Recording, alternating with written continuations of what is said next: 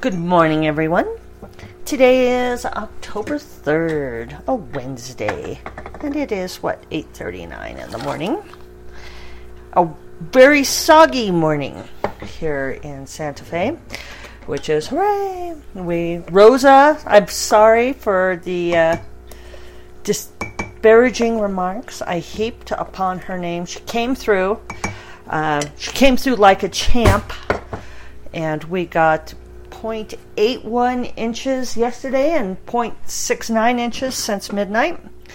So that is totally awesome. Uh, and that's a lot for us, considering that we get 8 to 12 inches a year.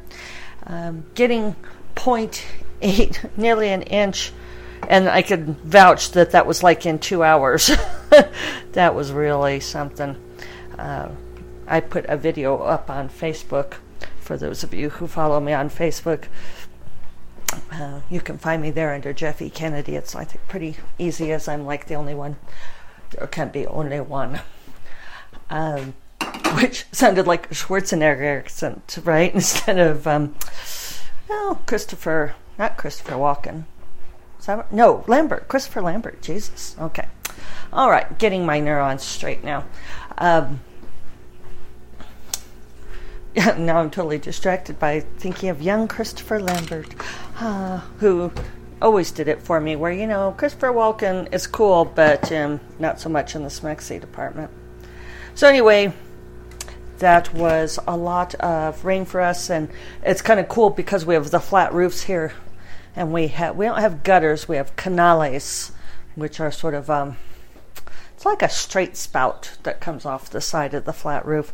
So when we get a big rain like that, it uh, pours in a like huge gout, a fountain of water off the roof. I uh, the crows got a little overwhelmed by the rain. I think they're getting their act together now. We're definitely going out front because it is soggy. I'm staying undercover. Even under the portal here, there's uh, little bits of flowers and leaves and all sorts of detritus.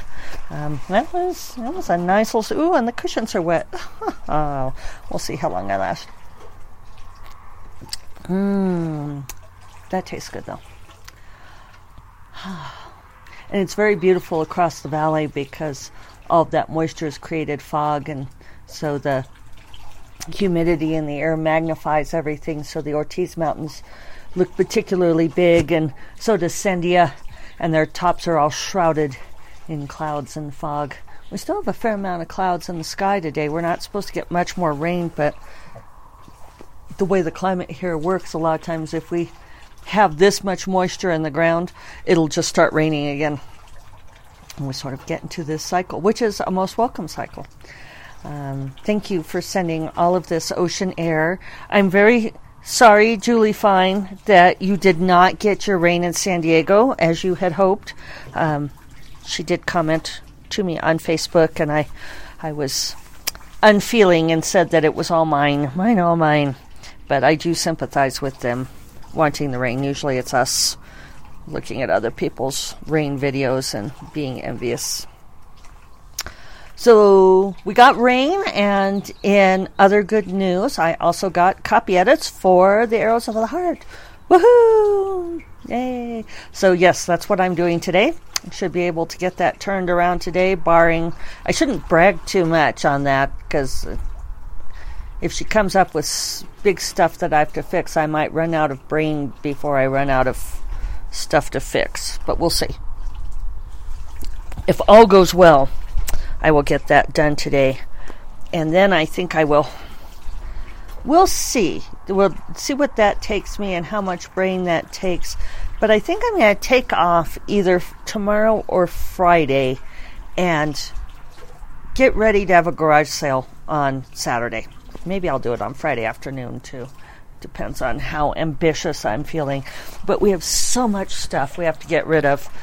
And it just needs to get done. I've been procrastinating for so long. That's the sound of Jackson trying to jailbreak. Come back. You're not going anywhere. He's a little restless because he was inside all day pretty much yesterday.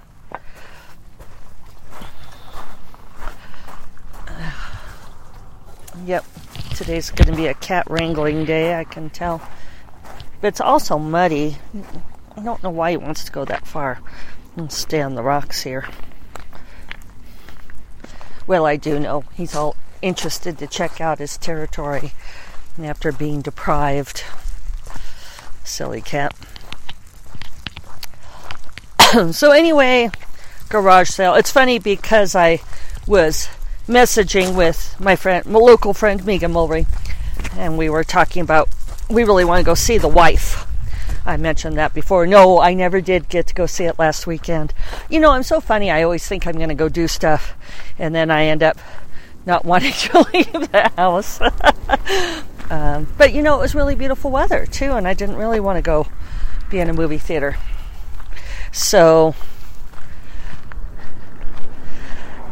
so I haven't gone yet. And besides, I wanted to go with Megan, and she couldn't go. So we're trying to find a time to go see it. And I told her I was contemplating having this garage sale on Saturday, and she said uh, she praised my ambition and said that she always thinks that she should do a yard sale and then she ends up just doing big brothers, big sisters, and the dump. and it's like, yeah, I understand that. I understand that. Come on back. I'm not going out into that muddy field with you, He just tried to take off across the landscape here. I should see if I can get a picture of this so you guys can see. That'd be a good picture for today.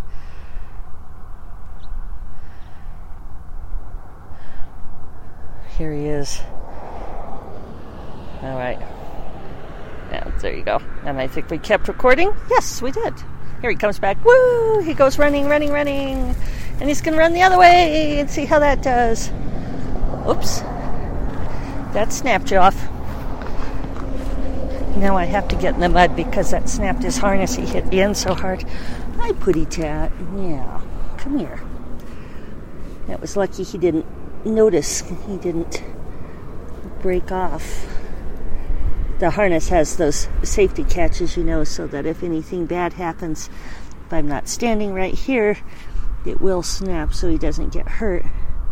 But sometimes that doesn't work to my advantage. And now my running shoes are all muddy, so I guess he got his way. Mm-hmm. Car going by. You're, he's feisty this morning. My tea is back on the porch, Jackson. He doesn't care. He so doesn't care.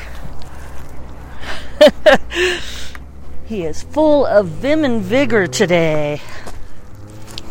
So, anyway, that's my whole thing. That's fascinating, right? About the garage sale. Um, you know, those I remember in my youth, in my misspent youth, that it seemed like I could put together a garage sale on pretty quick notice. Uh, and maybe it's because this one involves an enormous garage clean out that it feels like a bigger deal. I think I could get it ready in a day. Um, and I could make David help me, but those are his good driving days, so I might just do it by myself. And then I will reward myself with going to go see the wife. On Sunday, I do get to go do a cool thing, which is to see Rebecca Solnit. Um, Megan's publisher, Radius Books, is sponsoring an event with Rebecca Solnit on Sunday afternoon. Uh, she's worked on a book that's a, a, gorgeous coffee table book, which is kind of what Radius does. They do sort of um, art and photography books. And the uh, we're walking back towards the house, and now he's taking off running again. We might successfully make it back to my London fog yet. So the book is called something like The Drowned River, and it's about Colorado River and Lake Powell, Grand Canyon, all of those things. I've got the book because Megan gave it to me for my birthday. That's the great thing about having a friend who works for a publisher who makes fabulous coffee table books is you get fabulous coffee table books for gifts. uh, so at any rate, Rebecca Solnit, if you guys don't know, is the one who coined the term mansplaining. Um, there's a great article about it, but she had written a book and she was at a party and a man asked her what her interests were, what she was working on, and she said she was interested in this topic, which I don't recall. And he proceeded to tell her all about that topic. And her friend, he was saying, "Oh yes, there's there's a great book about out about that. Now you should go read it." And proceeded to tell her about this book and what was in it. And her friend was like, um, "This is the person who wrote that book. This, you're literally talking to the expert on this topic." And the man didn't listen and continued to explain all of the things to her that were in the book that she wrote. So, um, a great origin story for the term mansplaining. And yeah, I'm re- very interested to meet her. So that'll be the, the Sunday afternoon treat. And maybe I can combine it with going to see the wife, or maybe Megan and I will find a uh, common time to go. So then the other thing I was going to tell you guys is that I saw this is kind of the the first person third person thing. I saw someone on Facebook yesterday. Um, it was shared by a friend of mine who is a, a newbie writer, and she shared the poll by her friend asking, "Which do you prefer in romance, first person or third person?" Point of views, points of view, POVs, and that was all that was in the poll was the the two options. And I nearly commented, but then I thought I didn't need to be weighing in necessarily. Um, because for me, the answer is it depends, and it, it's both. I, I really want to say, why can't it be both? Now that I've got Jackson situated, I have to drink some of my tea and catch up here.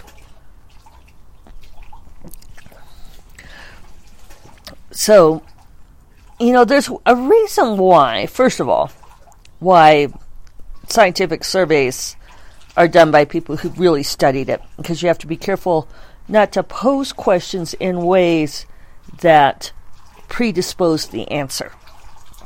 So right away, and obviously this is not a scientific poll, and I'm probably making more of it than there should be. But my friend had shared it, saying that she was very interested in the results. And I wanted to say, well, don't be because you're going to get crappy results.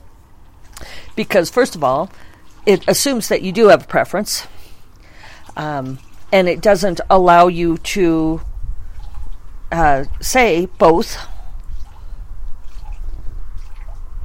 Um, and then the thing is, too, I mean, all of that aside, I don't think that readers actually know what they prefer every time. And um, those of you who are readers out there, I know you're you're sitting up straight and glaring at me, um, but some of you, and you know who you are, uh, have a definite preference to not read first person, but you will read it from some authors. And I know this because you've said, but I'll read your books because I often write in first person. What's going on there a lot of the time is that I, I came inside because my butt was getting wet. Aren't you glad I shared that with you?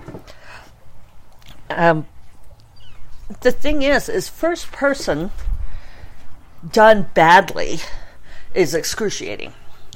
And a lot of authors who attempt first person don't necessarily have the chops to do it yet, and they don't realize um, what it takes. And I know that I've I mentioned I think I mentioned here before, but there was this advice going around on an author loop about you know that one way to write deep third where deep third point of person point of view is um, when it feels like you're in you know, it's as opposed, you know, if you think of um, the point of view as being like the camera lens, uh, deep third person moves it so that's like right next to their head. You're still seeing their face a little bit, but you're like as close to them as possible.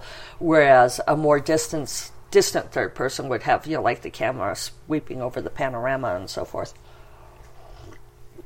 Um, the more, the most distant point of view would be. Uh, no, I can't think of the word. I'm not thinking my words today. Uh, it's it, it, would be when you have multiple POVs or an, an, omniscient narrator. That's what I was looking for. Omnipresent, an omniscient narrator, a narrator who knows everything that's going on. That's sort of the most distant you can get. So this person who had, and I've seen this advice in other places too, where they said, well, the best way to write deep third person is just to write the whole thing in first person and then change the pronouns. And I, I do think I mentioned this before because Evergreen said something to me about it. Um, it it's brutally bad advice because, and it's part of why people write first person badly because first person isn't just deep third person with different pronouns. it's an entirely different way of writing. Um, and you have to be a very deft writer. That sounds self congratulatory. Uh, I should change that. Um, you have to be a practiced writer, maybe, to write first person well, because in first person, obviously, the person who is reading the story, the reader, can only know what the first person narrator knows. You don't get to back that camera out and show what other people are thinking and doing. You can only see through that person's eyes. And so if that isn't done well, and by that I mean that person has to observe things, and you have to find ways for that person to notice things without thinking about them so that the reader can be aware of stuff and saying, oh, wait, he's trying to tell her this thing and she's not listening. And for me, that's what's really fun to play with in first person because, of course, we all live our lives in first person point of view, right? That's that's all we get. And even though we project ourselves into third person, uh, we're still projecting. So it's fun to play with those times when you are know you're not communicating well with someone, and you kind of have to backtrack and think about and replay their words and hear what they were saying instead of what you were thinking, what you were planning to say next. Don't you know? I mean, we all do that. That's bad listening, but you know, we we're basic instead of listening to what the other person is saying, we're waiting for them to be done talking so that we can say this thing that we're planning to say next. And you can do that in first person. You can have them be thinking about what they're going to say next while the other person is talking, but still feed to the reader what your person is hearing, but not having them process it. Did that make sense? That was probably very convoluted and layered, but hopefully you understand what I'm saying. So, anyway, that's part of what makes first person difficult to write. You also have to create the character without outside input. You can't have um, somebody else in the story giving you clues about the person, not directly anyway. You know, you can't have them saying, um, you know, she was like this, this, you know, she was a long, tall drink of water. You know, instead, you have to have people say things to your person and have them react to it. Um, and, but you know, we all have that experience too, where people tell you stuff about yourself, and you decide whether or not you think that's true. You know, people say, "Oh, well, you know, you're unusually tall for a woman." And you think, well, geez, I'm only five six. That's not unusually tall. It's because I usually wear four inch heels, and that's the reason they think that. So those are things you can play with in first person. So anyway, I can tell you right now that the results of that poll will be that they'll get a vast preference for third person point of view in romance. And that's because people think that they don't like first person point of view, uh, even though they might. And I mean, I think that's maybe there's no end. I, th- I think that's what it's going to be. Uh, when people do like first per- person point of view, it takes them by surprise. Uh, so instead, and and a lot of times people forget if they if they love a book, their favorite romances, they forget what point of view it's written in. And I've seen people say that, you know, that they went back to such and so book and realized that it was written in first person and they didn't realize it because, or they didn't remember it because they got so involved in the book.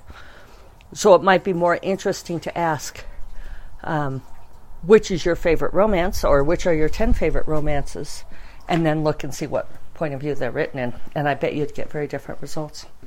So that's my, my rant for the day on point of view. And I will, I think, get to work now. Um, get this book out. Looks like we should be flying for Tuesday release, so there should be m- much rejoicing there. I hope you all have a wonderful day. I hope if you want rain, you will get it, even in San Diego. I see there's another hurricane coming. Maybe you'll get that one. Um, all of you take care, and I will talk to you tomorrow. Bye bye.